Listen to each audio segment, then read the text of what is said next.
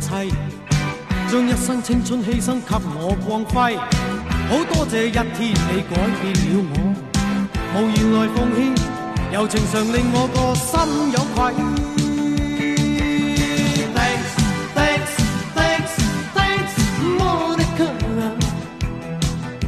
谁能代替你地位？大家好，我是蛋比。我是哈哈，今天要讲要讲的这部影片让我十分激动，所以这一开场嘴都开始有点不利了。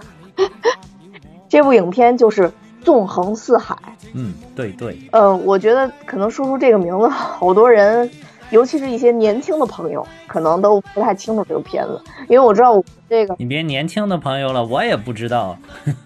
不是你是因为无知。嗯，因为咱们听友里边有很多都是这个九零后，所以说这部片子上映的时候，就算是九零九零开始，那他也只不过一岁，因为《纵横四海》这部片子是一九九一年的电影，这是香港电影的黄金时期。对，嗯、这部电影是主演三大主演啊，周润发、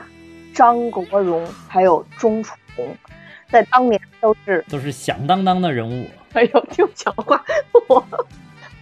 我真的要用响当当来形容来着，跟你讲话了。这部片子就是就像当年我看《狮子王》一样，就因为我就是九几年看的这部片子，应该就是我刚上小学，就应该是这部片子同步同步前后看的，所以这部片子可以说是刷新了我对电影这个东西的认知。呃，像当年看《狮子王》颠覆我三观，认为说有哦，原来还有这样的动画片儿的是是一样的。我看了这部片子才知道，哦，原来有这样的电影。因为以前看的电影都是类似于，尤其是特别小的时候啊，感觉看的都是什么地道战。地雷战，就好像还是看那会儿比较多，因为因为尤其那个时候，首先就是家里电视就是受局限嘛，另外说也谈不上有什么那个什么就各种的，那会儿也没有 VCD 什么的，就是录像机啊。那会儿我家应该刚刚有录像机，然后所以呢，就后来有了一系列的就是能看这些影片的一个机会。那为年轻的朋友们，我先介绍一下剧情，补充一下这部片子啊，因为这部片子我之前一直没讲过，因为在我心里是部神剧啊。好，我现在先讲一下这部片子啊。这部片子其实它整体的很多故事是在国外拍摄的，是在法国拍摄的。其实讲的就是三个，这个可以说是盗贼吧。这三个盗贼就是周润发演的这个波仔高，还有。这个张国荣演的，他这叫阿詹，其实就是呃 Jim，就是在里边其实是 Jim，就英语过来翻译过来是 Jim。然后还有一个就是红豆妹妹，红豆妹妹就是我们钟楚红，就三个人其实是一个偷盗组合。呃，他们从小呢都是呃孤儿，被一个江洋大盗然后所利用吧，可以可以说是也是其实也是把他们给养起来了，然后跟他学习偷盗的技术。在他们长大之后呢，就是逐渐这个偷盗技术越来越好，所以就帮他们这个养父去偷一幅名画，叫《鹤林的女仆》啊，当然也有就翻译成叫《鹤林之女仆》吧。嗯然后就是因为他们偷这幅名画，其实造成了一个呃非常严重的后果，就呃包括这个阿詹还有呃波仔高两个人都受了伤，而且波仔高当时从。呃，电影里边看，他就其实就是死亡了，因为他们在他这个，对对对，在他们偷完画的时候，其实有很多老外身手矫健的杀手在后边一直追杀他们，嗯，然后发生了枪战。后来波仔高开着船，为了救阿詹，因为那个有人从那个快艇上面一直打开枪打阿詹嘛，然后他就开着车冲向了快艇，然后快艇跟车同时就爆炸了。所以任谁看那个时候。呃，波仔高都应该是牺牲了，啊，但其实这个这一次事件是有预谋的，是他的这个爸爸，就是他们这个养父，为了让这幅画在江湖上消失，但其实这幅画没有丢，等于这背后一切都是他策划的，他竟然说用他自己这两个养子的生命想去换这幅画的价值的提升，因为你知道，就是像这种名画丢的次数越多，它的价值翻倍就越快。呃，现实里也是这样的，它不光是电影拍成这样。那之后的话，过了很多年，因为之前红豆其实在电影里面明显是喜欢波仔糕的，啊，但经过了几年之后，嗯。其实红豆和阿詹已经结婚了，而且其实，在他们结婚之后的日子，嗯。本来红豆一直是希望阿詹跟波仔糕能金盆洗手，他们三个能做能过平静的生活。但其实我们会电影里可以看到，阿詹跟红豆结婚之后，阿詹还一直在给他这个养父在工作，还在投货。对对对，嗯，是对，其实等等于他们的生活一一点都没变。对，但之后呢，突然有一天，嗯，波仔糕又出现了，但是这个时候呢，他已经，我当时双腿他要残废。我当时看到他死的那一点儿，我就想，哇，珍珠港，珍珠港要出现了，因为我是倒过去看了，其实那会儿还没珍珠港。啊，对对对对对对对。嗯然后他双腿残废了，这个时候呢，呃，他再次出现，其实又碰到了一个契机，就是嗯他这个养父跟阿珍说，需要阿珍再次偷一次这个画，让这个画再消失一次，这样他又会翻倍的增长这个价值。其实他只是为了自己的财产的增值。那这个时候正好波仔糕又出现，所以他这个养父命令他们两个合作，然后相当于是来做这么一件事儿，然后帮帮他把这画儿给偷走。那嗯这一次偷画其实就是一次有预谋的报复了啊！当然，这个报复呢，其实是这个波仔糕跟阿詹去报复他的这个养父了，对，因为他们知道这个画偷完了以后，他们两个可能就是小命不保，就是一嗯一定杀人灭口嘛。然后，所以就是他们偷完这个画以后，其实是反反击，倒没杀他这个养父，但是把这个养父腿给打打残了啊。当然，这个也是波仔高亲自动手，然后在他住那个地方把他这个腿给打残了。嗯因为他们当年被这个坏的养父收养的时候，同时他们还认识了一个警察，这个警察是真心对他们好，真心对他们好。所以当时阿珍呃不波仔糕腿坏的时候，其实这个警察呃在照顾他。这他们叫干爹，一个叫爸爸，爸爸就是他们原来那养父坏一个叫干爹，对，对对对然后另外一个叫干爹时有俩，爸爸是吗？同同同对，就是等于嗯，但是后认识的那个等于是就是干爹嘛，啊 就第一个他们还是遵守那叫爸爸，啊对。然后之后呢，三个人就过上了非常幸福的生活。嗯。啊，那这个就是整个一故事。那嗯这部电影我我要是为它平反的时候，因为我最近看见这个在豆瓣上有很多人给它评分，就说不应该这么高，因为它是豆瓣呃最值得看的 Top 二五零里面的电影，而且它的这个评分八点八啊，这部，对它的评分是嗯八点八分。嗯那我觉得说，我们其实首先很多人啊，不应该带着你现在的这个眼光去看这部电影。对对对对对。其实，因为我原来确实没看过，没文化，对我没文化，没看过 这个，这个我我我确实也没文化，这个没看过，没看过。然后我就回过去，因为要讲嘛，所以就就这个看这个。然后看完了之后就觉得，呃，我我就要极力的，就是排除排除自己这种思想，就觉得，哎，这个好像这个啊也是套路情节啊什么。就是我得不停的设身处地，就想，你看九一年的我，懵懂的我，九一年的我，那都是七八岁的我，是吧？非常懵懂。如果当时看到这部片，那绝对真的是相当的震撼，肯定是。对啊，对，相当的震撼，而且里边就是当时你想一个小朋友，如果看到了这个当时发哥在里边，就是这个波仔糕，对吧？开着车冲到了这个快艇上，砰一下炸了，觉得这人肯定死了。对吧？但是小朋友肯定不不会就觉得，哎，这肯定要回来。哎呀，你看这个嗯演，尤其是你你现在要拿着这个什么主演的这个，你看主演里边都有他，你看就绝对不可能演半部就死了，然后对吧？你你你如果当时小朋友这么看的话，你觉得哎呀，看觉得哇，就就这样，哎，伤心，对吧？然后这个这个，你你到到过了过了一段时间，突然发现哇，他真的没有他没有死，他居然回来了，然后突然又会觉得，哎呀，这这俩人怎么办呀？本来那个谁红豆妹应该是跟波仔高在一起，你看这一下他俩又搞到一起，哇，这个关系多难处，对吧？最后然后慢慢慢慢再再往后发展，再往后发展，哇塞，三人和谐的生活在了一起，哇，太好了，完美。对吧？你你想当时这个冲击是很大的，对吧？但是你现在回去看，因为就就像我说，你看完就是哎呀珍珠港，但是其实当时都没有珍珠港，对吧 对对，是这样的。啊啊，嗯，就这部片子，当时我看的，就像你你说的，你可能是极力排除说现在的影响因素啊，因为我就是当年那个时候看的，所以当时那个嗯。波仔高开车撞向船的那一瞬爆炸的那一瞬间，嗯。我就嚎啕大哭，因为当年我知道张国荣也很有名，但其实我并不知道说张国荣的影响力大还是周润发的影响力大。啊但我觉得说，我觉得如果张国荣的影响力大的话，周润发很有可能死啊。就所以当时虽然我也有这个思想，但是还是嚎啕大哭，因为我觉得可能周润发就是男二。但后来周润发再出现的时候嗯，腿折了，我又嚎啕大哭，嗯因为我真的相信他对对对，腿折了。太惨了，觉得哎对呀对太惨了，为了兄弟。对吧？为了兄弟，然后结果自己差点死了，虽然没死了，腿还没有了，结果兄兄弟又把自己的女人给弄跑了。嗯，当时对对觉得哇，你看这小朋友绝对受不了这个。嗯对对对对，没错没错。然后我记得这个《纵横四海》是我跟我爸一起看的，啊，对，其实我觉得可能就不光是小朋友，当时可能连大人看着都觉得很刺激。那我爸当时看着挺淡定的，我觉得 当时，当时我是问我爸，就是周润发一死，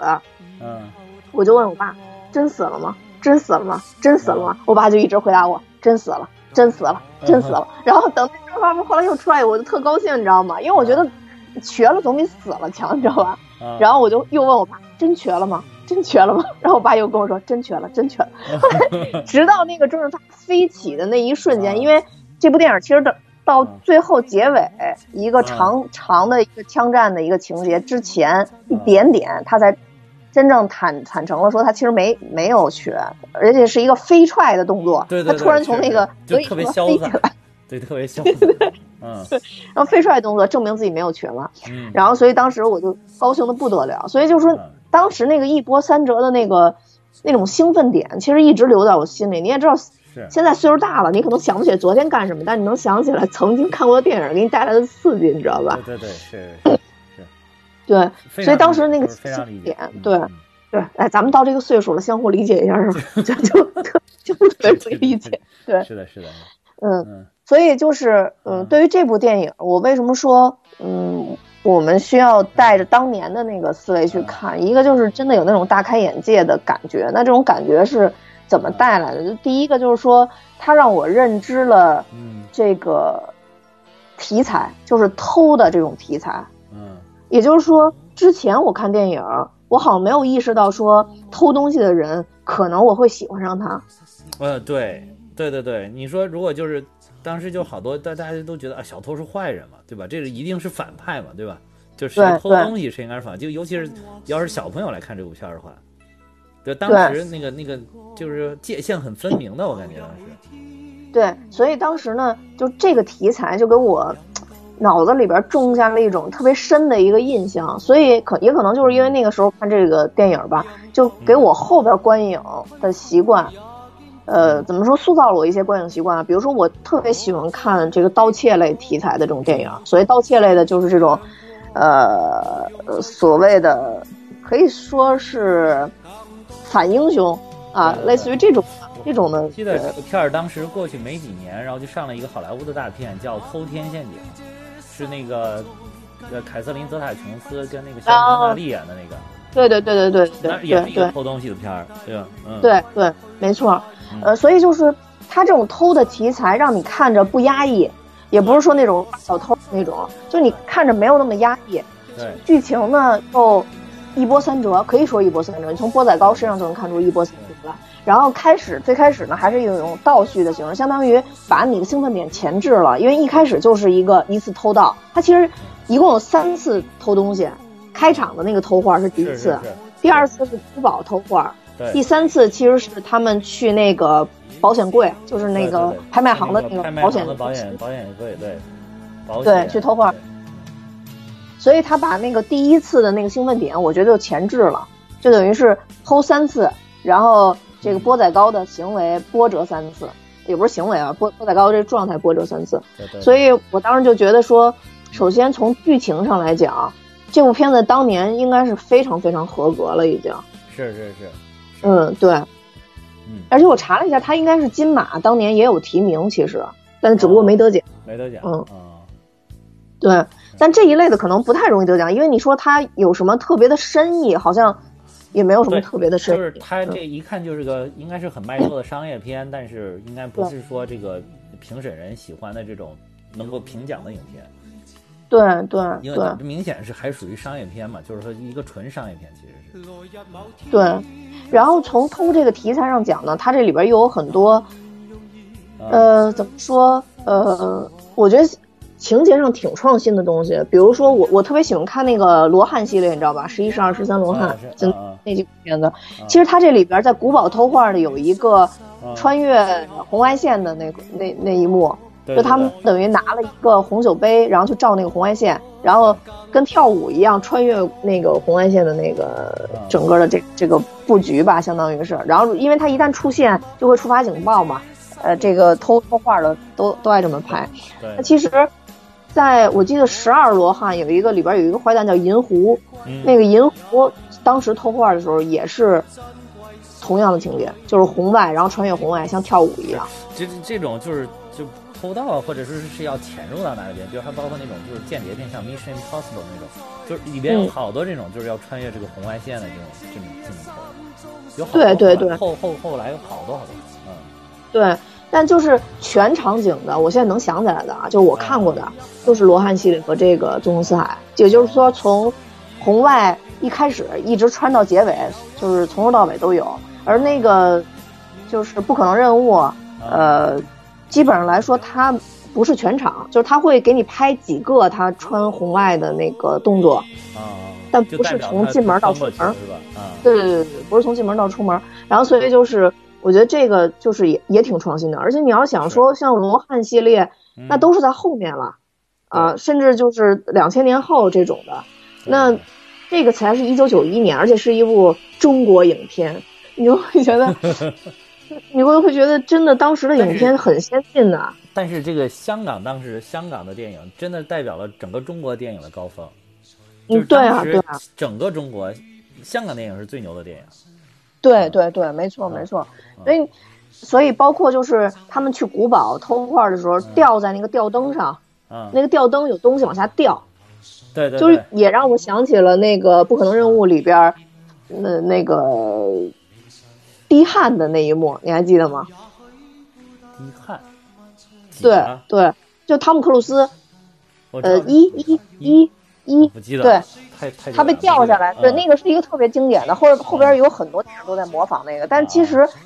那个不就是这里边在古堡里边吊吊灯的这个掉场景？掉掉蜡烛的那个，对对对对蜡烛在往蜡下掉烛啊。对对对就你就看他这些，这里边其实好多动作设计，这个应该算是这里边我觉得设计最最巧妙的一个了，其实是就吊在吊灯上，然后就荡过去，然后把那个画儿摘下来，就是我感觉这个算是比较比较巧妙的一个。然后，而且就是它会有那个蜡烛往底下掉，掉掉到下面就就有可能触发警报嘛，所以他要把那个一个一个都接住，然后觉得还挺有意思的，嗯。就是你，你看他一定要设身处地，说我是在九一年，对吧？我在九一年坐在电影里面看，我还是个小朋友。尤其是如果再再说我自己当时还是个小朋友，其实我觉得就是当时，哪怕我是现在我这个年纪看，肯定也觉得特别特别爽。嗯嗯嗯嗯，就主要是没见过，然后对看完了以后觉得见过了，就那种心情。啊，对对，对。然后所以就是我我看确实是我翻了翻豆瓣，确实有一些就是评一星的，你一看都是那个什么二零一几年什么打的分儿，然后就质疑说啊这个怎么能这这这么高分呢？因为这分儿超级高，嗯对对，就是我觉得主要剧情首先得先吸引人，包括刚刚咱们说的所有的，不管它是偷的题材嗯。还是什么，就是剧情首先得吸引人，因为在那个年代，我觉得更需要的就是剧情还有演技，因为没有那么多特效。对，嗯，还有就是我觉得给这个电影最加分的就是这三三大演员三大主演，哇塞，实在是对。刀枪辉映，太牛了！这真的也是代表了当时香港电影可以说最高水平，就这个这这几个主演，对就这三大主这这绝对是超一线当时。就是以后想想再组成这种组合都特别难了，我觉得都特别难。嗯，而且我觉得周润发、钟楚红还有张国荣，香港电影，我觉得其实我觉得香港电影好，因为香港电影喜欢扎堆儿用明星，但是就是你要说放到今天到现在这个时候，恐怕很难。就是当时九十年代的时候，香港有很多这种就是扎堆儿用明星的，对片子里边有好多好多好多明星出来，就是你对，尤其是贺岁片，对，尤其是贺岁片，你就多到就是眼花缭乱那种，就是这其实对香港挺多的这种。但是就是你像内地现在，包括现在，你就很少有一个电影里边，你感觉能出来这么多就是超一线的这种大大腕儿汇聚在一起，嗯，很少。这个香港还是比较多，但是香港现在香港电影主要它整个也都没落了，它它也不是很很行了，就本土的香港电影也不是很行了，它好多明星都跑到大陆来拍片儿，嗯。对对但是就是也很难形成，就是说一个片里面聚集这么多这这么牛的，就是在影史上都有地位的这种巨星的这种云集是很很难的，确实很难。嗯，而且就是对我看也有好多评论就说说这个片儿就是感觉这三个主演一出来就给这个片儿加分了不少了，就是对，就可能就是这就这个分儿，比如豆瓣评八点八分，然后可能这三个主演往那儿一杵，这这片儿已经值四点四分了。剩下你再完成四点四分就可以了，就这种感觉。嗯，就还是有很多粉丝观影人嘛，可能。对对对，对，你看当时我看这部片子心情，因为我很喜欢周润发嘛，然后所以当时我看这部片子心情就一直随着周润发的变动，然后心情起伏。对，对。而且我觉得他张张国荣的粉儿，张国对啊，还有很多张国荣，钟楚红也是。嗯。嗯，钟楚红是说对，钟楚红也是，钟楚红当时也是，就是在香港非常非常火的女明星吧。嗯。对对，而且就是当时完全可以跟什么张曼玉、梅艳芳齐名的，他当时在。嗯，对，就他们三个人可咸可甜的那种感觉，就是啊，对对对，演演正剧也也也很 OK，然后演这种喜剧也特别 OK，对对对对，嗯就是所以说说这个三大主演的这个身手也真是特别好，不不光是演，呃不不光是他们面部的这些表演，还有一些动作，包括他们演偷就偷的这个动作啊。也特别行云流水一般，而且钟楚红中间有一段嗯就是跟那个拍卖行的那个老板跳舞的那一段。啊，是是是。啊，也特别美，真的就那个裙子本来就是那种蝴蝶式的裙子，对，然后就是翩翩起对，这这就说这个也是这里边一个名场面嘛，就是钟楚红一个人跟三个人来回跳舞，然后在在中间就把那个这个叫什么保拍卖拍卖行的这个这个人的这个负责人的那个钥匙给偷出来，说这点是这个名场面嘛，也算。尤其是他啊跳舞的其中有一段是跟那个坐在轮椅上的周润发跳舞，就是周润发坐着，他站着，然后跳的也很有意思，而且周润发的动作也很也很有意意思，就是很俏皮的感觉，有一种。所以就是名场面，这段是名场面。嗯，所以就是我我当时其实有总结几几个字，就当时，嗯，就说要说这部电影的时候，我觉得第一个首先就是剧情加演技，啊，对于我来讲说喜欢这部片子特别重要的原因，这是第一原因。嗯，第二个就是动作加情感，就是，呃，它包括偷画啊、枪战呀、在当时看都非常震撼，尤其是中国人打老外，当时让我觉得特别震撼。就 就这这这就在也真震撼啊！对，就是那个那个时候没见过中国人跟老外打，尤其是开枪打，而且老外还打不死中国人。啊，嗯，就是还是说在那个年代没有看过这种题材，而且中国人从头到尾就是在外边拍戏。啊我记得特别清楚，就是当时刚刚开场的时候，不是有一幕他们偷画儿，因为为了控制那个拉画儿的那辆货车的车速，所以周润发和钟楚红演的那个角色开这辆车在他们前面走蛇形，哦，对嗯，然后当时在车上表演热吻嘛，后来，那个那两个老外就特别兴奋说，哎，现在。对对对对对，说现在年轻人什么事儿都干出来，然后还吹哨嘛。当时对于我幼小的心灵来说，当时这些外国人应该回避的，为什么还能吹哨？就是 就是掀起了一些就那种波澜，等于是对对对对对，就那种心情。然后所以就是，呃，他的这个嗯偷画的场场景也好啊，就是还有他枪战的场景也好啊，就这些动作，我觉得都在当时看设计的都是非常好。对啊。然后还有一个就是偷画偷的其实真挺好的，就是一开始就是等于是他一开始那一次就给就让表现的很顺利嘛，他就是说先先安排一次，就是让你整个完整的看一下这个偷怎么偷。然后很顺利的嗯让你把这个事儿完成了，对吧？看着就是等于给观众也有一个很顺利的印象，然后再给你在第二次、第三次里边再给你制造困难。对，嗯对，嗯，所以就是偷画这一块儿，还有他你刚说的第三次、第二次、第三次创造困难，就是整个的节奏，啊我觉得也特别像，真的像好莱坞的片子，就像现尤其现在的这种流水线打造出来好莱坞影片，就完全就是就是这种影片，就就是是有欢笑也有泪水，然后先成功后失败，然后最后又成功，啊，就是标准的故事模板。对对对，就是你能嗯感觉明显那个剧情有几段式哈，就好像第一段写什么，第二段写什么，第三段写什么，然后最后再这还有中中心思想，就是这种感觉的，有标准化的对没错文章，嗯，对，标准化的。但当时也是，还是我刚才说的那个，如果你要是再放在一九九一年的话，你去看这个片子，你就会觉得这种片子，当时看的时候不会有这种总结，尤其是可能当时岁数比较小，不会觉得说啊这三段式，不会这么总结，就觉得他让你看完了以后心情起起伏伏的这种感觉。对，嗯，然后刚刚我说的这个剧情加演技，然后还有就是动作加情感。动作刚才咱说了，情感就是这三个人的恋情，其实。啊是。对。对这三个人的恋情，感情线哈，就是。对，而且不狗血，嗯嗯，就是你刚比如说你说珍珠港，我第一反应还是有点狗血，而且珍珠港那个就是，我我还我其实还有点怕他就是演成珍珠港的那种感觉，因为珍珠港那个等回来，他面对着他原来兄弟跟他原来的喜欢的女人，然后两个人在一起了之后，他有点尴尬的，两个跟兄弟之间稍微有点反目成仇的感觉，对吧？但是感觉这里边完全没有，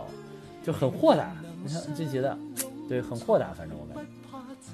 嗯嗯，珍珠港还不太一样的是，因为那个嗯我具体忘了他名字啊，但是比如说本阿弗莱克他他回来的时候，他跟那个凯特。嗯，他是之前明确的是喜欢凯特，他兄弟也知道，而且他兄弟以前不喜欢凯特，他是带着非常喜欢他的心情，然后当时等于是，呃，出任务，然后受伤，然后消失在他们的世界当中的。但周润发的这个，很显然他演的这个波仔高之前在临枪战之前，正好有一段他们的对话，我相信这肯定是剧情安排的。啊就是阿詹问他说：“你你要对红豆好一点，什么之类的。”波仔高其实明确表示说我我不可能跟红豆在一块儿，其实很明确了。而且这块也有一个名场面，就是他当时就说那个什么，其实爱一个人并不需要就是要跟他一辈子在一起吗？对吧？然后我我喜欢风，对难道你让风停下来吗？对对对对对对我喜对对什么？我喜欢海，难道你让我跳海里吗？对对对对对啊对，就这这这一段其实也是一个名场面，就这段话也是算是这片子里边比较有名的台词了。对对，所以以在嗯其实这个感受还不太一样，但我当我我我就是现在看的时候，其实也会像你呃想，类似于说，如果当时这部片子嗯，就像珍珠港一样，那就有点遗憾了。对对对，真的是，嗯我就是觉得，哎，我就反倒觉得，哎，挺好，说情况，因为后来我觉得好像还有其他的影片，就是我有印象，应该还有其他的影片也是类似的，就是这兄弟走了又回来，然后怎么还有还有之间有这种很尴尬的感觉，就是一般处理的都是好像稍微有点这个，好像很尴尬，至少是，或者说是有点反目成仇的感觉。后来又在大家共同经历磨难的时候，然后又这个。这个这个文像兄弟之间相逢相逢一笑泯恩仇的这种感觉，就是又又并肩作战，然后才渐渐渐化解矛盾，而不像这个这个一回来就感觉好像处理的就很自然，就觉得啊，你在一起在一起，我看着他也挺幸福，挺好的，你们俩人就这种感觉。我记得觉得发哥演的这个，而且就是这个，我感觉这样的其实也是符合这个发哥里面这个人物他的这个波仔高人物这个性格，就是是一以贯之的，从头到尾他这个人就是这样一个性格。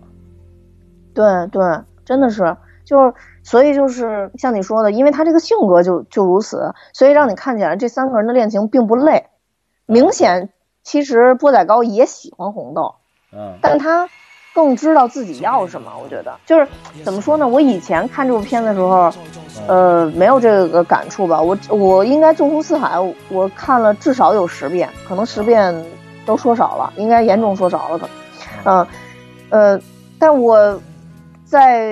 应该说可能真的是近几年看的时候吧，就感受会不一样。以前反而没太注意这个恋情的部分。嗯啊、可能以前，呃，小姑娘的时候反倒没没没太去看这些东西，但是现在的话，看到这三个人的时候，反而会觉得说，呃，当时喜欢发哥，只是因为觉得发哥这个人很帅，开枪很帅，嗯嗯。呃，看着又高又壮，因为他跟张国荣比还是高跟壮发哥简直就是为开枪而生的。我觉得发拿枪实在是太帅了，真的。你知道，就是前前之前咱们还讲过那个叫什么叫双双双什么双雄来着？就是不是那个，就他跟呃郭富城演那个郭富城演那个吧，就是当时他不就是开枪就超帅吗？那个叫，就是他也里边好像也是跟什么什么画有关的，画的画有关啊，呃不是造他是那个币，造假币，造假钞，对，嗯，造假钞，然后它里边有有一段不是去那个什么金三角地区，然后跟那个那个那边的将军什么什么在谈的时候，不是也有一对段，然后大家当当时咱们就说哇塞，简直就是小马哥又重出江湖的感觉。就对对对他真的是，我觉得发哥真的就是为拿枪而生的。我，我现在看就没有哪个演员真是能像发哥打枪打得这么帅，就是对，你，而且你就觉得这个有的时候你觉得吧，这枪打来打去打不住他很奇怪，但是你觉得发哥只要拿上枪，那么枪就不应该打住他，就是对，就是应该他应该打住别人，就是这种。对你张国荣拿枪，我都没这种感觉，真的。张国荣拿枪，尤其这里边有有好几个情节设计，就是张国荣都躺地上，一堆人围着他打，愣就打不住他那种。但是我觉得这个发哥跑来跑去打不住，就是合理的。对，就啊，对他其实这里边你刚说那个张国荣反反复没有被打住那个，那个是那一幕设计的真的有点不太合理。其实你仔细想不太因为那个不合理前面没有任何遮挡物，那对对对，枪就打在他面前大概对三五厘米的地方，那人死活打不中他。对对对对当时可能只有发哥能打中他，对对对对对，但还好发哥是自己人。呃对对，真的发哥就是从包括从那个什么上海滩开始，一路拿枪拿到现，拿到现在都这把年纪了，依然是帅到爆，这个人。就是他，对对尤其他有的时候不拿枪的时候，我感觉没有那么帅，但是他但凡只要一拿枪，他那个表情一上来，哇塞，就觉得帅到爆。我而且我还特别喜欢发哥一个标志性的表情，就是从微笑然后突然冷下来的那个表情。这里边其实也有，就他们俩聊完那个什么我喜欢海，难道就让我去跳海？然后之后不就说赶紧去机场找红豆嘛？然后这会儿不是坏人就来了嘛？哦，当时发哥抽了最后一口烟，当时还在笑，然后一感觉后边有人，然后表情立刻严肃，然后发狠的那种眼神，哇这好，像是超对我感觉你这么一说，这个这个发哥还挺标志的一个表情啊，他好多电影里面都有这种表情。赌神也有，赌神也有这个。对，嗯这个还有点致敬赌神啊，发哥特帅，哦，就有点致敬赌神了，就是后面那个那个那个有一个不是外国人会扔扑克嘛，啊，对对对对对对对对对他在那还一直手忙脚乱开始抓 ace 嘛，对对对，对对那个我对觉得是有点致敬赌他，而且那一点就是，那一点就是那个外国人，如果我没记错的话，那个外国人在《赌圣重回上海滩》里边的那个里边，就是星爷演的那个上海滩的那个里边，就是那个那个演了最后那个大反派，就是一个法国赌王，就是我我感觉是啊，我感觉是。然后那个星爷不是叫今晚打老虎吗？然后、嗯 对啊，他就是那个那个是就跟他对最后那个对决那个大 boss 就是这个人演的。不是我忘了这个人，啊，这个人好像不不是扔这次扔扑克的不是外国人宗四海这不是外国人，不是外国人，不是外国人，中国人，那至少是长得有点像外国人的这个。呃对对，长得有他是混有点像混血，长得有点像混血对，但是但是嗯一看就是亚洲人，嗯，那个是个亚洲人，是个亚洲人，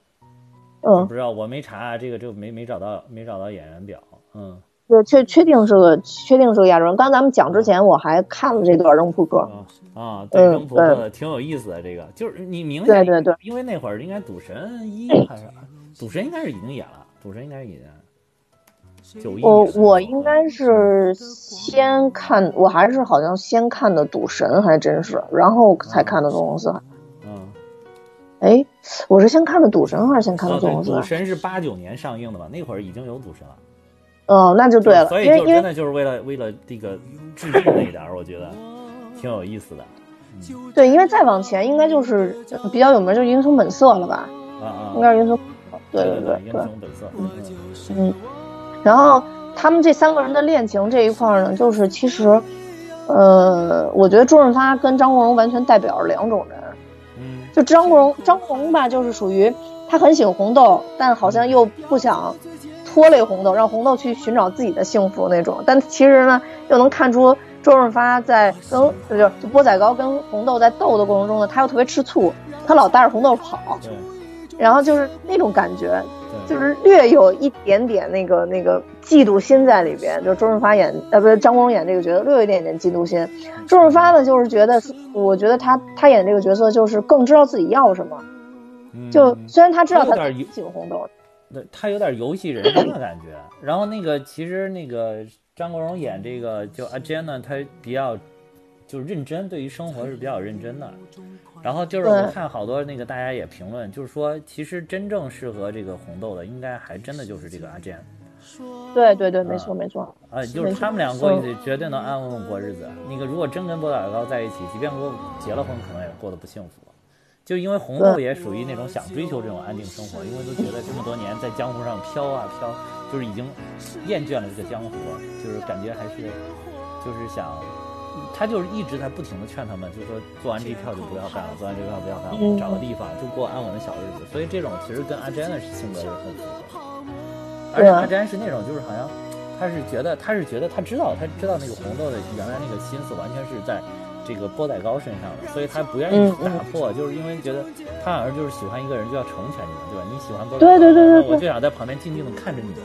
对吧？然后一个是我的好兄弟，一个也是我喜欢的女人，然后我就默默的看着你们，让你们幸福。他好像这种性格嗯，对。其实最后有这么中间这么一岔子之后，反倒是让各安其位的感觉，有一种。对对，没错，就是。其实第二次偷画就是去古堡偷画，是阿詹自己先去的嘛。其实他当时有表达，就说，呃，其实他自己去是完全不是为了说保护波仔高，是为了让红豆更幸福。因为如果波仔糕出事儿的话，红豆不会开心。对他其实有特别明显的这种表达吧，我觉得。对对对。然后，所以这两个人是完全不一样的人。呃，波仔糕这样的人呢，就是很容易让红豆开心。对对对，但但这个开心跟失望都会很大。对对，就是即便把红豆搞不开心了，也能是很快就让你又变开心，就是他他这有这个本事，但是完全是一个游戏人生的态度。对，就是这是完完全就是在我看来，这是完全两种男的，就是呃波仔糕这种就属于呃，比如说这个这个一个数轴吧，你的情绪永远在。上下不停，振幅极大，对对 对就是这种。但是阿珍这种呢，就属于没什么振幅，但就很平凡。对，就是这是性函数是吧？啊，对对对对对对，不停的波动。就就就这是完全两种人，就看你怎么选择了。我觉得就是可能谈恋爱会更适合找。呃，波仔糕这种，但如果你说要想好好过日子，那真的阿珍是最好的选择。红豆他他他可能就会选择，本来会选择一个让自己他认为他喜欢又很很能让他开心的人，那肯定波仔糕是不二人选。但又同时在特别平静的生活中，你又能天天的巨幅震动开心，这是很难的。所以他就后来就选择了这个阿詹。对，当然了，就是我觉得就是。他当时对于波仔糕那个感情，只有死亡能让他放弃他，所以我不知道这个是是他们赋予人物的这个性性格，还是说这是一个只是导演设计的一个情节？呃，就说这个波仔糕到底是不是因为他要等到他们俩结婚之后他才出来？当然也有可能过度解读了啊，就是说可能波仔糕会觉得说他们俩要结婚之后我才能再出来，这个时候就各归其位了。因为我觉得波仔糕其实是一个掌握大方向的人，在他们这里边一直是掌握大方向的。很有可能波仔糕早就知道他们这个情况了，对吧？那个，然后但是一直忍到他们就已经落听了之后，他才慢慢的浮现出来。对对对，你看他就他一开始回归的时候也没有直接去找他们俩嘛。对，他只是在远远看着他们嘛。然后后来当那个被那个谁发现了，被这个阿坚发现了之后，他才浮现出来。对，就是当时会不会他心里也有个心思，就是说红豆看见他以后，他们俩会不稳之类的，就是可能会也会有这种心思。对对，而且可能当时还在谋划一盘大棋，准备怎么把他的那个老爸给扳倒。对对对对，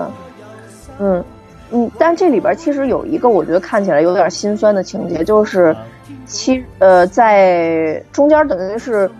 他们第二次偷画出事儿之后啊，就中间等于时光飞逝，时光飞逝这个中间，其实导演用一个就是音乐加画面的手法，然后把它表现出来嘛。哇塞！就是说这个音乐实在是，哎呀妈呀，真的，我这我没有想到这个这个里边用了风继续吹啊，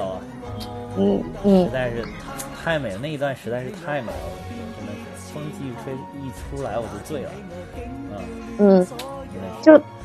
其实我不知道音乐吧，一会儿再说。对对，你记不记得他就是《风继续吹》这这一段里边有一段是他张国荣跟呃跟钟楚红两个人演这个角色在在接吻的一个镜头，但是一转就变成了波仔糕跟红豆的那个。就是接吻的红豆一下不就把他当成那个波仔糕了？对对对，但他转过来以后有一个重要细节，就那个时候已经是手上是戴着婚戒的了，就其实那会儿他们俩不是谈恋爱，已是已经是在结婚了，对，所以就是其实即使结婚了，他们其实还是三个人，因为嗯，这个人永远就梗在他们俩中间了。而且这个人我觉得就是永远住在了这个红豆的心里，对对对就可能反倒他最后突然出现，反倒让他释怀了。对，没错。我觉得，我觉得哪哪一块让他释怀了呢？就是嗯，他后边等于自己去找波仔糕，啊他自己去找波仔糕的时候是跟他说不想让阿珍出事儿。对这个我觉得就是首先就他其实很明确啊，阿珍是他现在的老公。那他当时当时就是如果以前他可能是不是就不会让波仔糕帮这个忙，因为波仔糕已经是这种情况了嘛。对嗯，那这这是第一点，就是他肯定跟阿珍有这种夫妻之情，也是很很浓烈的这种。对。另外一个就是当时有一只鹦鹉在红豆要离开之前喊了一句“红豆妹妹对对对对，”，嗯，那个时候红豆那个表情，我觉得是释然了的表情。就其实他虽然没法跟呃波仔糕在一起，但是他这个时候知道，即使他不在，其实他也在波仔糕心里，因为波仔糕给他心里留了一块位置。就是他不在的时候，波仔糕其实也在跟别人念叨他。对。我觉得可能当时对他来说就够了。嗯，对对对，就说明对。因为那个鹦鹉就是从来之前也没有他，就现至少在那个镜头现场就是波仔刚没有教他说红豆妹妹，然后那个鹦鹉在他临走的时候突然叫了他一声红豆妹妹，就说明平常他一直在跟他说这些事儿，或者说红豆妹妹，然后就让这个鹦鹉都记住了，啊，对对对，是这样的。嗯，所以嗯，所以总结刚才说的吧，其实就是呃动作加情感啊、那情感这个三人恋情，那刚才也也也说了一些，嗯那这这个也是我觉得比较好的一个看点。还有一点就是嗯，正经加搞笑，就正经加搞笑，这也是给我心里留下了一个是。留下了一个点，就后边包括很多这种黑人白人两个两个人演的这种片子，这种组合，包括之前那个死侍跟局长演的那个那个保镖的那个那个那个电影，包括有很多了，当然嗯。就是这里边其实很明确，包括绿皮书，其实都是这种这种组合嘛，嗯，对吧？包括这个这个呃，之前我我给你推荐那个法国影片叫什么来着？呃，什么触及来着？触不可及，啊，对，触不可及，触不可及，对对对 对，触不可及的那个嗯法国版跟后来呃美国翻拍的这一版，其实都是这种黑白组合嘛。对，那那对于张国荣跟周润发，其实也是一个一个偏正经，一个偏搞笑的对这样一个组合啊。就是对这个这个主要是这部剧的整个基调，它其实是一个喜剧的基调，它就是一个轻喜剧，其实就是嗯这点儿我觉得非常好，没有搞成哎呀苦大仇深的。其实那个珍珠港属于那种有点苦大仇深的感觉。苦大那种，嗯，对，那个看着就累的轻。松，对，很轻松很愉快。我就其实我特别喜欢这种老港片，就是我原来嗯特别喜欢港片，尤其是就一直到大学毕业的那几年，我都是特别喜欢，因为当时香港的片子拍的也多也好嘛。然后后来这是因为港片渐渐渐渐的重心都那个香港电影人都转到内地了，我才渐渐渐不看港片了。嗯，就这，我后来看过那个王晶的那个《澳门风云》系列，我看了，而且我都全是在电影院看的。就是我就特别喜欢这种感觉。你说《澳澳门风云》，我敢说问谁谁都觉得脑残，我都觉得脑残，但是看起来就是觉得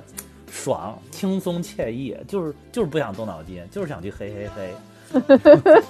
就就是这种感觉。我去就是目的就是嘿嘿。如果你你。你如果你王晶在那个《澳门风云》你没有搞成屎尿屁的这种嘿嘿嘿，那那我去我就白买了一张票。就 就是这种感觉，就是这个当时那个当然这个没有像王晶那个风格啊，那那么屎尿屁，嗯，但是但是这个这个就是属于轻喜剧的类型，但是就总体它风格处理的很轻松明快，就是你我看一个电影，我就是来从事一项娱乐活动的，我看完了之后这个目的完全达到了，就觉得特别好，就是当时香港有一大批这样的影片，一大批一大批，就觉得真的特别好，嗯。就反正这种组合让人看着就就是一会儿轻松一会儿紧张，就是看着特别你你老轻松，你就是个纯喜剧片儿，对吧？你就跟那个类似于唐伯虎点秋香的这样的东西，但是但是你又紧张的，就是个轻喜剧片，就是一会儿它还有很多商业的元素在里边，没事儿就碰碰碰打两枪，对吧？就对对对对对这片儿真挺对对对嗯对，没错，就是嗯，我觉得现在香港的电影，你就扎扎实实再把片子重新拍回这样，我觉得就挺好的，就坚持你固有的一些东西，你最擅长的东西。对，嗯，就只不过就是说，哎，后来港片确实香港这个电影人都跟内地融合了，现在拍出来都是内地风格了，根本不是香港风格。呃，而且就我是们记忆当中的那种香港的电影。对，就是之前的这种香港这种警匪，反反嗯这这个其实也也有点沾警匪类的，就他这两位老爸也代表了正义与邪恶，其实也是这种警匪的感觉，我觉得。对是，嗯，就是现在就是很多港片在拍这种警匪片，怎么说呢？就是也不是说没创新，但就是可能很难创新了，就。没有那么多可创新的东西在这儿了警匪。我实在，是让他们当时给全拍完了这个题材。对对对对对，就反正就觉得没有没有那么那么多创新可看了吧？对嗯，我觉得可以这么说。对，对嗯，所以这些年其实香港电影就是香港本土的电影拍的最好的还是警匪片，就近近些年，比如说什么独啊，对对，那确实是。还有什么扫对对对毒那确实什么之类这种啊、还是这个最好。还有什么，就是梁家辉跟张家辉演的那个叫什么呀？啊反正就是就是类似这种片，就是他他其实他目前香港能拍的最好的，我觉得还是这种片，就是这是他一贯的传统啊、就在不行的时候拍的最好的还是这种片。嗯，对他反正就是，嗯，所有的其他题材，那你就其实你是矬子里拔将军嘛，就其实所有其他题材就还不如这个，就是那种感觉。对对是是是，嗯嗯嗯嗯，对，嗯，所以呃，这部片子就是我觉得就是集合了很多看点吧，包括我们刚刚说剧情啊、演技啊、动作啊、情感啊，然后还有这种正经加搞笑，而且它这个呃搞笑还有一些点，不嗯。光是来自于呃周润发跟张国荣，我记得还有一个就是里边有一个拍卖的，就当时 我看的是国语版的啊，就是当时那个拍卖的时候，等于那个波仔糕出现，跟他这个老爸去抢一件拍拍卖物。其实他当时就是为了引起冲突，好放那个阿珍能进到后后边的那个保险中心里边去。然后当时不是就把嗯他那个，就就是等于他拍卖的时候，他一直举牌子嘛，然后那个就是。呃，就是那那这这个人应该叫什么呀？就反正主持竞拍的这个人，然后就说，嗯呃，残而不废的年轻人啊，对对那对 对残而不废的年轻人。哎呦，给我逗的，把我逗死了。是，就是它里边还有很多很多搞笑的点。我我看我看了那个粤语版的，然后那个粤语哦版也是残而不废的年轻人。这个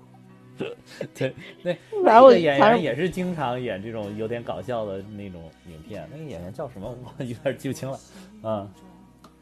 然后嗯，他那是个演员。嗯，对对对，那是个那那那时候香港的，也是经常演这种小配角的演员。对对对，然后后来他不是把那个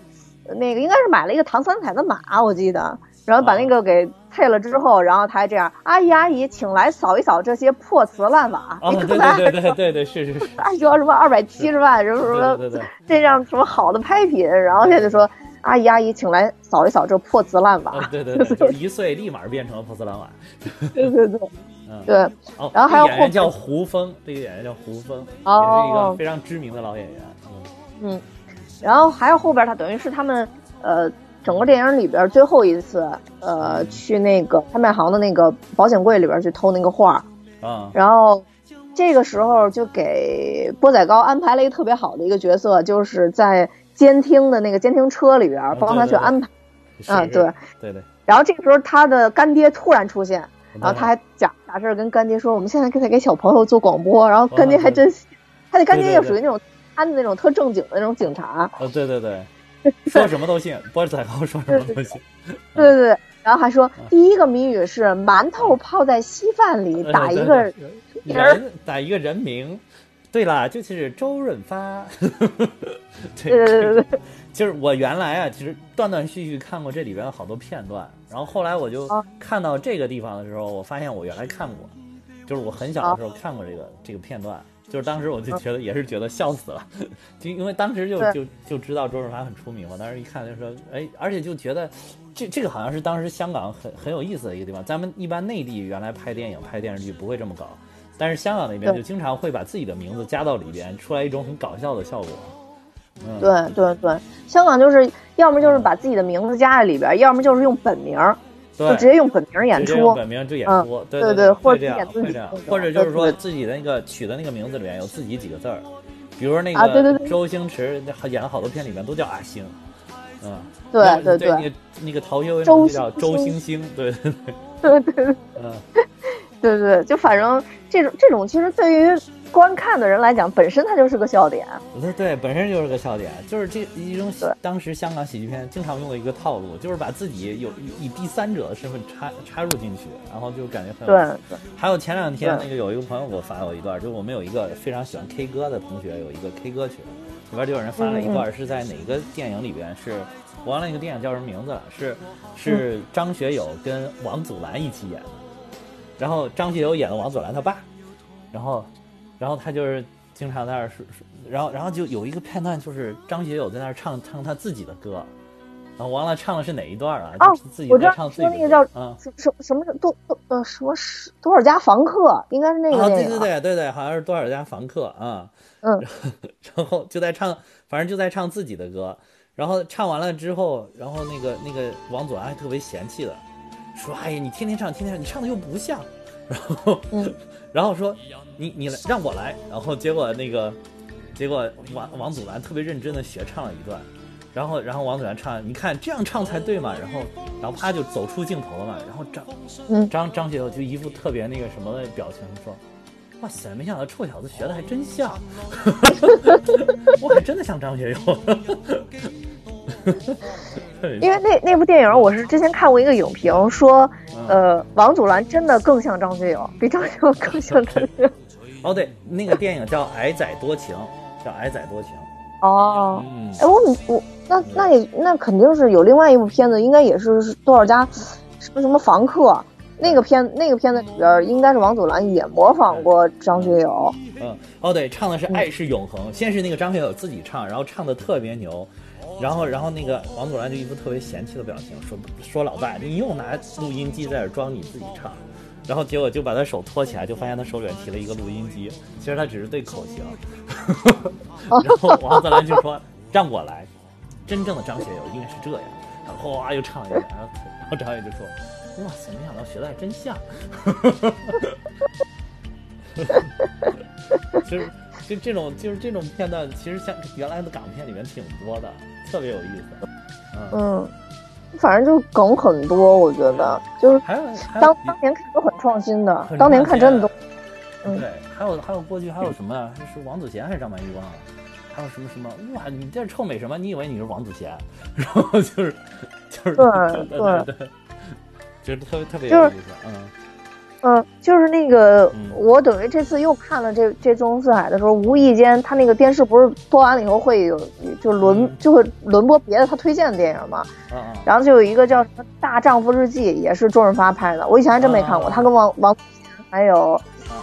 还有叶倩文演的好像是。然后在里边也是有一幕，他开车，然后听广播，说什么今年的什么最佳男男主男主角颁给了周润发，然后他就说靠行不行啊？连续五年都是周润发。对对对对对，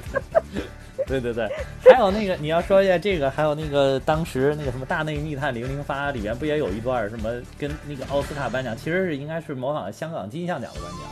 然后就是他那个，他那点其实讽刺的就是这个香港的这个影评人老是不把这个大奖颁给周星驰嘛，就是好，就是有很多很经典的，但都是因为因为他演的是喜剧片，然后大家觉得他一一直觉得他很肤浅嘛，演的那种很夸张、很乖张、很乖戾的那种型嘛，所以就始终没有颁给他。然后所以就说本年度最佳男主角，然后阿发的岳父，啊，对对对对对对对，吧？对吧？然后说，对对对然后然后那就说说外说，然后那个周星驰里边就有一段说哇，这部戏明显我完全是亲情之作，从头带到尾，为什么给我给我岳父他什么都没有演？然后然后那个那个罗家英里边就就还特别语重心长的说了一段。就是其实是他语重心长，就是模就是就是模仿的那种影普通影评人对周星驰当时的看法，就是你这一段略显做略显浮夸，然后就演的过于做作，略显浮夸，就这么一说嗯，啊。然后啊然后最后还拍了拍，我这么跟你说吧，你呀不会演戏，啊，对对对对对对，有这段有这段，我想啊起来了，对是是确实是，对，就等于是当时确实为他讽刺了一些这些影评人嘛，其实就是。对对是，哎就，这种桥段真的特别多。香港电影为什么当时觉得香港电影好？就是他总能给你这些东西，就是当时就其实就是有一些你意想不到的东西对当时其实我们大陆的就是总体的这个氛围是比较严肃的，它的影片里面往往是拍的是一板一眼，不管是电视剧还是影片，就它很难有这种方面的创新。所以当时你你要想感受这种方面的创新，这种方面的搞笑，就完全是在港片里面看到的。嗯，确实是，嗯 哇嗯，总之就是我扯远了扯远了。对对对对，我觉得就是就是这部片子总体来讲吧，嗯，其实对于我来讲，因为我我可能对他已经有那种感情了，所以不管说是现在看，还是当年我在一九九一年去看这部电影，对于我来讲，每次看还都是挺喜欢的。嗯呃，虽然说现在看有的时候觉得它里边设计动作太慢了，或者说有一些很老土的，比如说飞机呃就是汽车被撞翻的时候还是慢动作，因为当时可能这种冲击力比较大。就是现在的话不，是不是不是慢动作是吴宇森的代表，就是吴宇森的里边就频繁的用慢动作，就当时是很创新的呀。当年对对，嗯当年很多港片都会学他用这种慢动作，但对对对你就会现在看，你现在看就是很疲劳，其实也不是土，就是你会很疲劳，就是因为你慢的太多了。比如说你有好多块，突然有一个镜头是慢动作，然后就很缓慢的那种感觉，你会觉得好像很有震撼力。但是但是因为吴宇森，我觉得他用的太烂了，他一部片里面从头到尾不停的慢动作，就会觉得就会觉得你你你当时看当年看吴宇森的东西，你会觉得哇好牛。然后尤其是还有鸽子飞飞飞，对吧？你会觉得好牛。但是你现在如果再看吴宇森，他还是坚持这么拍，你就觉得哇，这慢动作实在是太多了。就其实现在我感觉大家好像观影，尤其商业片，大家更喜欢那个咚咚咚咚咚咚，啪啪啪，快快快，急急急，杀杀杀，就是这种感觉，就是有点对对对就是像那个《速度与激情》那种，就从头给你怼到尾，特别快节奏，就是眼花缭乱，根本看不清细节那种。现在好像大家喜欢这种，这种才能刺激你那个肾上腺素。对，而且你看他那个爆炸什么的都很快，就是没有因为他震撼而停留在那儿，镜头停留在那儿都没有。对对对对，都没有。嗯，嗯，对，就是所以现在这审美可能跟当时也不一样。当时大家就是吴宇森这个这个慢动慢镜是是他的代表作呀。嗯嗯，嗯、对。当时你看他拍的那个《碟中谍二》还是三啊，也是全是全程慢镜。你现在再回去看，嗯真的你就会觉得有点审美疲劳，因为全是慢镜太多。应该是二吧，二吧，好像是二。嗯，二是哈利贝瑞演那个吧。对对对，好像是二二。嗯嗯，对，反正就总体来讲的话，我我每次看还都是挺喜欢的，就没有什么那。呃，当然你对音乐敏感一下，我觉得你你你可以再补充说一下这个音乐，因为我对主要是我我主要是觉得吧，你一上去这一期咱们这期节目，因为又是这个日子，你一上去就应该先哀悼一段这个，对吧？哥哥是吧？张国荣，呵 呵结果你完全没有，直接奔周润发而去，可以可以，很有我们的风格因。为我觉得把这块补上。嗯。我觉得这东西就怎么说呢，嗯，没有那么刻意吧。其实我我一直都觉得张国荣是确实是一个非常伟大的演员，而且我觉得《霸王别姬》在我的整体的观影评分里边，确实也都是在我的哎 top 的这个这个评级里边。对，但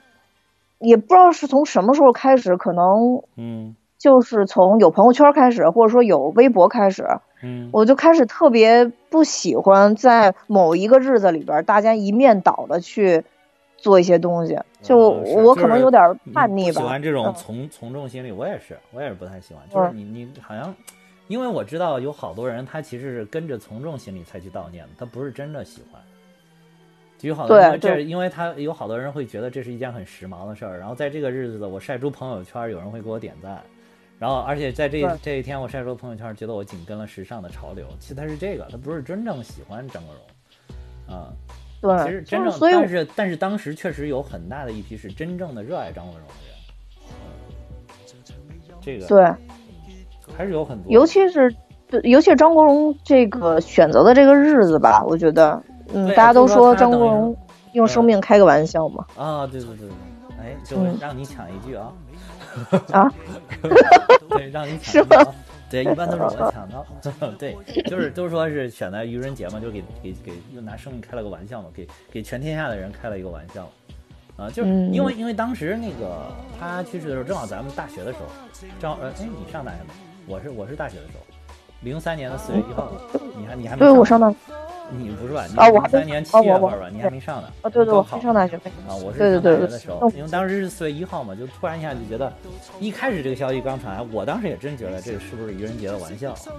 然后后来就大家纷纷在到处确认是不是玩笑，是吧？后来发现哇，真不是玩笑，是真事儿，就觉得啊有点唏嘘，因为当时我我没有那么喜欢张国荣。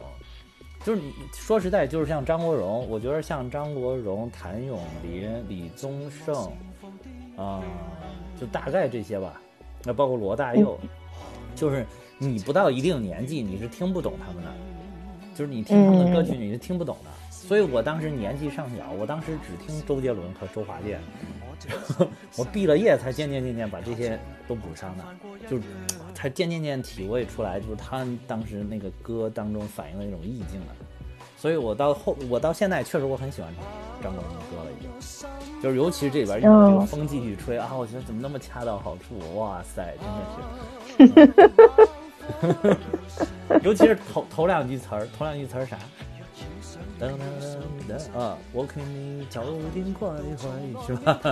对对对对 好，就是我劝你早点回去，结果你说你不想回去，那不就是你非抱着我，对波仔糕嘛，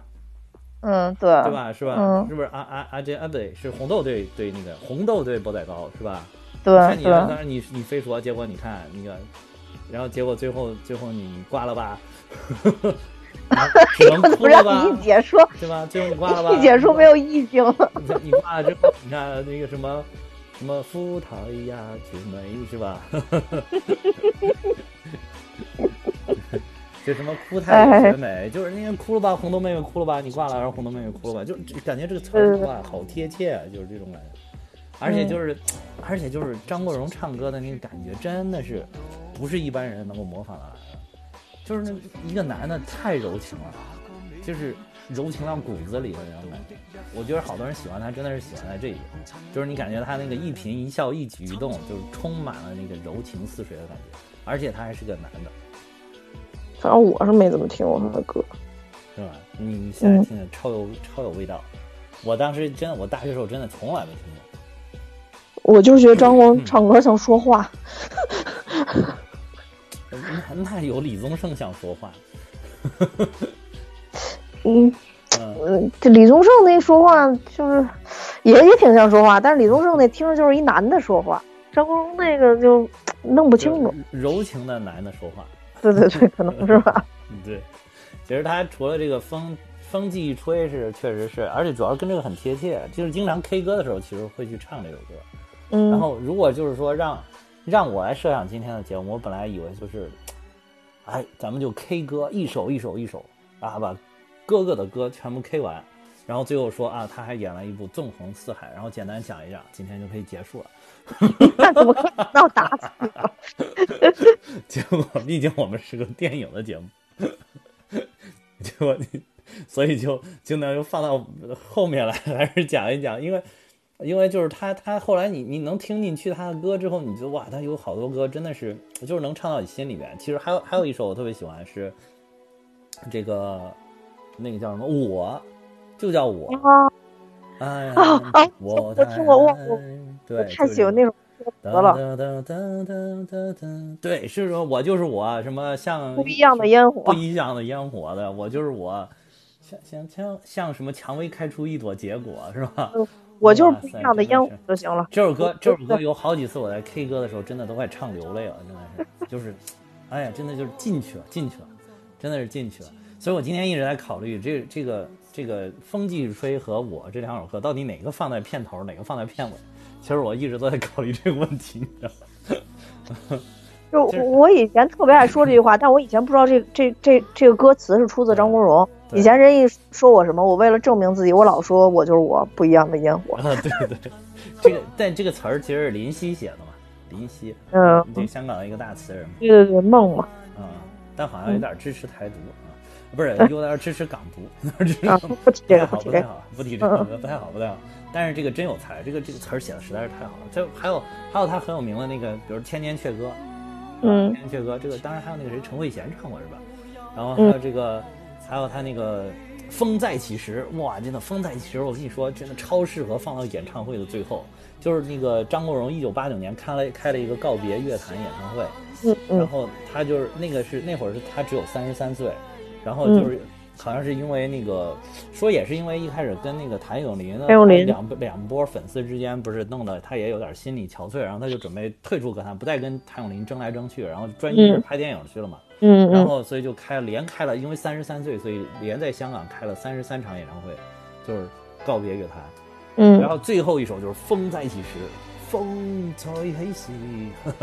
嗯，对呀哇塞，那个真的就是场面非常宏大，而且就是那个你听完了之后就想跟着他一块儿掉泪的那种感觉。嗯，就是你你就有一种就什么时候能够再听到他的他在演唱会上就是能够听到他出来在唱歌，就好像是风又起来了的感觉。啊、嗯、啊，所以就也也特别好。还有还有那个，嗯、为你钟情。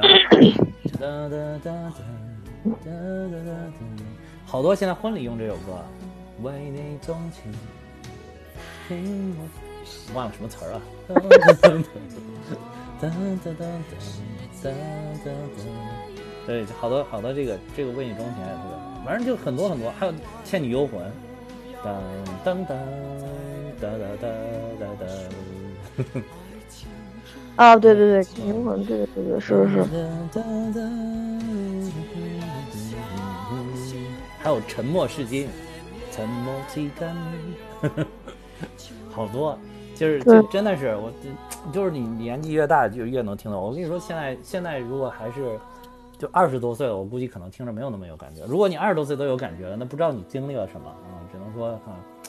也可能你感触比较，就是你属于一个心思比较细密的人吧，也是。呃，有好多人也是因为那个就是张国荣的歌嘛，然后喜欢他，然后所以反正就是这些还还挺挺感人的，而且就是我看那个查了一下，就是说他当时一下就是特别一下让就是香港乐坛整个为之一振的一首歌，就让他一下他之前也推出过一些歌，但是始终平平，后来让他一举成名就是那首《莫妮卡》，你知道吗？然后莫妮卡，莫妮卡知道。知道知道知道知道知道知道就是还能边唱边跳，感觉 dance dance dance dance Monica，是这个那个，啊，这些都都不错，都不错。就是如果大家就是原来还没有太关注张国荣的歌的那个听友们呢，大家其实可以找来听一听，觉得还不错。嗯，我我其实后来就是他电影我看了，我看他电影，其实我印象最深的还真的就是那个《家有喜事》，我跟星姐一块儿演的。其他的就可能没有那么大。但是他的歌真的是后来就就唱的人是，尤其是他那个抑扬顿挫的调，就像你说的，刚才有说说，好像那说话一样，其实他有时候真正说话，我觉得像李宗盛，是吧？李宗盛跟那个他就是完全不一样。就是好多人也唱他的歌，但是你唱不出来他那个抑扬跟那个起伏调，那个柔情的感觉。对。对。对。对。对。对。这个真的是独一无二。就是你让其他另外一个人唱歌，能唱也很好听，唱的也觉得也唱到人心里去，但跟他真的进去的不是一个地方，进进到你心里对，就是你们音乐人可能就特别懂这个东西，我觉得。我 爱好音乐人，爱好音乐人，不要再刷这个人设。反 反正就是不管怎么说，就至少就是在今天这个风上，但是到底顺带着刀里，啊，确实还是一个很伟大的人，至少是在一个历史上留下去，包括这个对对对对，也也很伟大的演员，也是很伟大的音乐人，确实是他当时就是跟谭咏麟那个，因为那个节目，就对他的回顾我看过好多。其实就是当时因为他的歌迷跟谭咏麟的歌迷出现了冲突，然后受伤了，然后不理智崩，对不理智了不理智了。其实他跟谭咏麟本身没什么本身没什么。谭咏麟后来还在一个那个叫什么一场的歌手里面，还还唱过专当时听到哇，谭咏麟唱这个特别的感人，就是你要知道的是，你关注的话，心中梦的确实是啊，当时感觉是两大歌神啊。嗯。后来到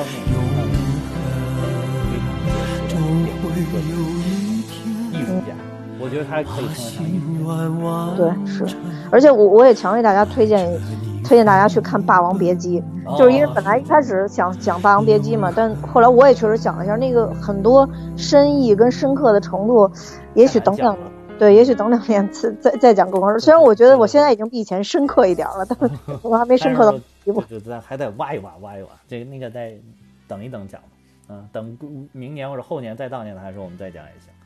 嗯，对，嗯，行吧。那那我们今天就到这儿吧。好。然后，嗯，反正就在这样的日子里边，大家也可以除了看一些张国荣比较以前比较伤感或者比较正经。的，这种电影以外，也可以看看这种偏喜剧类的，包括咱们之前也讲过这个《家有喜事》，其实里边也有张国荣的精彩表演，对吧？啊，还有在这种日子里边呢，大家除了看电影、听听张国荣的歌啊，也可以去骗骗人啊，就是无伤大雅。今天，啊、嗯，对。那好吧，那我也要跟大家说，现在我们大米哈哈也有自己的呃听友群了，然后大家可以看节目的说明或者留言。呃，就是要求进到我们这个群里来，我都可以给大家回复我们的联系方式，大家也可以看节目说明查找这个联系方式。那我们今天节目就到这儿，多谢大家的收听，拜拜，再见。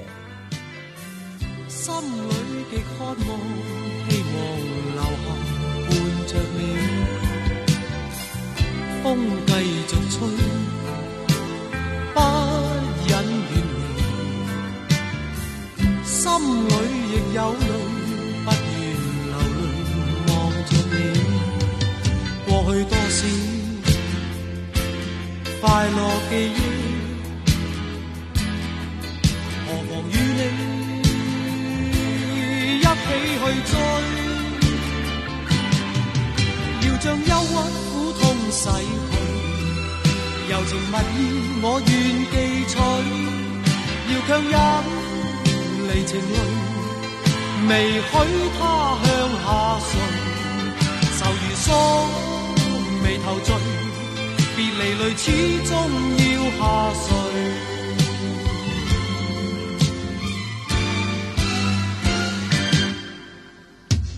我已令你，你也令我痴痴醉。你在我心，不必再问记着谁。留住眼内每滴泪，为何仍断续流默默垂？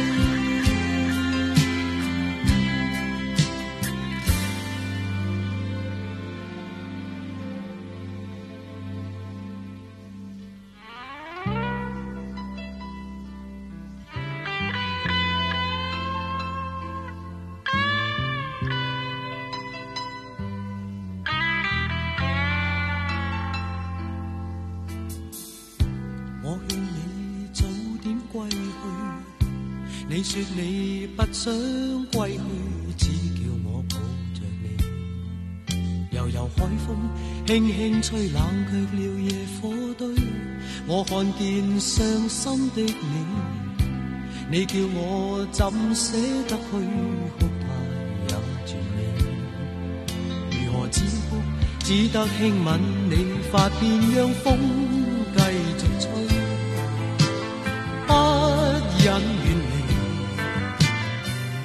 心里极渴望，希望留下伴着你，风繼續吹，不忍遠離，心里亦有淚，不願流淚望着你，過去多少快樂記憶，何妨與你。一起去追，要將憂鬱苦痛洗去，柔情蜜意我願記取，要強忍離情淚，未許他向下垂，愁如锁眉頭聚，別離淚始終要下垂。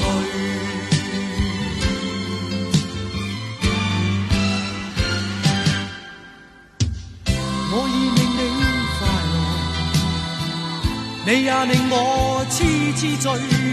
你在我心，不必再问記着誰，留住眼內每滴淚，為何仍斷續流默默睡？為何仍斷續流默默睡？為何仍斷續流默默睡？